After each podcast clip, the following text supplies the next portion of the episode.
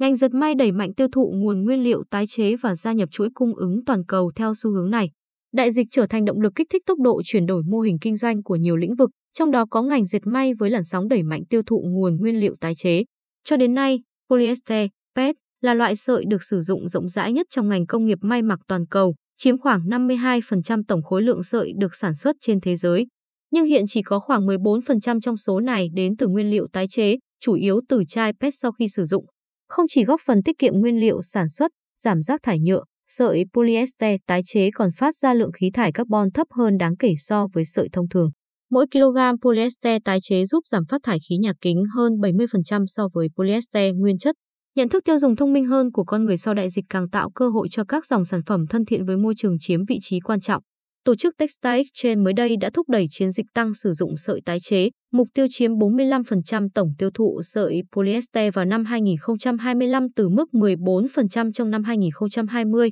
tương đương tốc độ CAGR 16%. Chiến lược này đã nhận được sự hưởng ứng mạnh mẽ của các thương hiệu thời trang toàn cầu như Adidas, Hugo Boss, H và M. Theo dự báo của công ty nghiên cứu Absolute Report, thị trường sợi polyester tái chế đạt giá trị 7,043 tỷ đô la Mỹ vào năm 2020, dự kiến đạt 10,420 tỷ đô la Mỹ vào năm 2027, tương đương tốc độ CAGR là 5,8% trong giai đoạn 2021 đến 2027. Nhưng không chỉ có công đoạn sợi sử dụng được nguyên liệu tái chế, các công đoạn khác trong ngành dệt may cũng có thể áp dụng phương thức này. Đơn cử như vải dệt có thể tái sử dụng thông qua việc tái chế, thu hồi quần áo cũ và các vật liệu sơ phế thải như lốp xe, giày dép, thảm, đồ nội thất, khăn trải giường và khăn tắm. Việc sử dụng hàng vải dệt tái chế làm giảm áp lực lên các nguồn tài nguyên nguyên chất như len và bông, giảm ô nhiễm, tiêu thụ nước và năng lượng. Đại dịch đã tác động sâu sắc đến thị trường dệt may tái chế khi các lệnh cấm và cấm vận thương mại quốc tế được áp dụng. Tuy nhiên, thị trường dự kiến phục hồi trong một năm. Theo hãng nghiên cứu Alit Market Research, quy mô thị trường hàng dệt may tái chế toàn cầu đạt giá trị 5,6 tỷ đô la Mỹ vào năm 2019 và dự kiến tăng lên 7,6 tỷ đô la Mỹ vào năm 2027,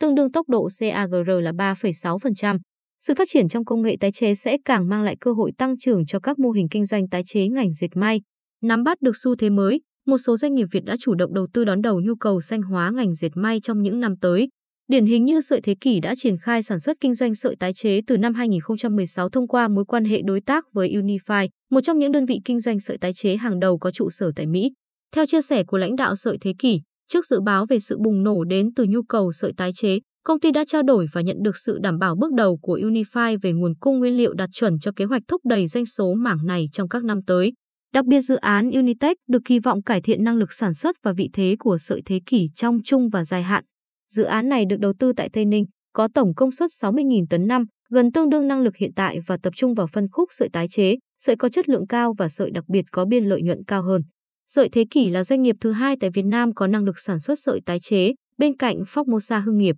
Điều này có thể mang tới lợi thế cạnh tranh dẫn đầu của sợi Thế Kỷ trong thời gian tới. Theo dự báo của công ty chứng khoán BVSC, đến năm 2025 mảng sợi tái chế sẽ chiếm đến 77% cơ cấu doanh thu năm của sợi Thế Kỷ. Trong ngắn hạn, Sợi Thế Kỷ sẽ duy trì chiến lược sản phẩm sợi tái chế và phát triển sản phẩm có giá trị gia tăng. Trong chung và dài hạn, Sợi Thế Kỷ sẽ mở rộng công suất các dự án và lên chiến lược gắn kết các chuỗi cung ứng toàn cầu. Ông Đặng Triệu Hòa, Phó Chủ tịch kiêm Tổng Giám đốc Sợi Thế Kỷ, cho biết, hiện Việt Nam còn trở nên hấp dẫn hơn trong mắt các nhà mua hàng đối với những sản phẩm dệt may nhờ lợi thế về chi phí nhân công và ưu đãi thuế quan từ các hiệp định thương mại tự do thế hệ mới như CPTPP và EVFTA. Các quy tắc xuất xứ từ những hiệp định này không chỉ hỗ trợ xu hướng dịch chuyển sản xuất ở khâu may mặc mà còn cả các hoạt động sản xuất ở thượng nguồn như sợi và vải. Việc dịch chuyển sản xuất nguyên liệu sang Việt Nam cũng giúp cải thiện thời gian giao hàng cũng như các dịch vụ sau bán hàng. Quyết định công bố áp thuế chống bán phá lên các sản phẩm sợi polyester nhập khẩu mới đây của Bộ Công Thương được kỳ vọng sẽ giúp cải thiện năng lực cạnh tranh của sản phẩm nội địa trong thời gian tới.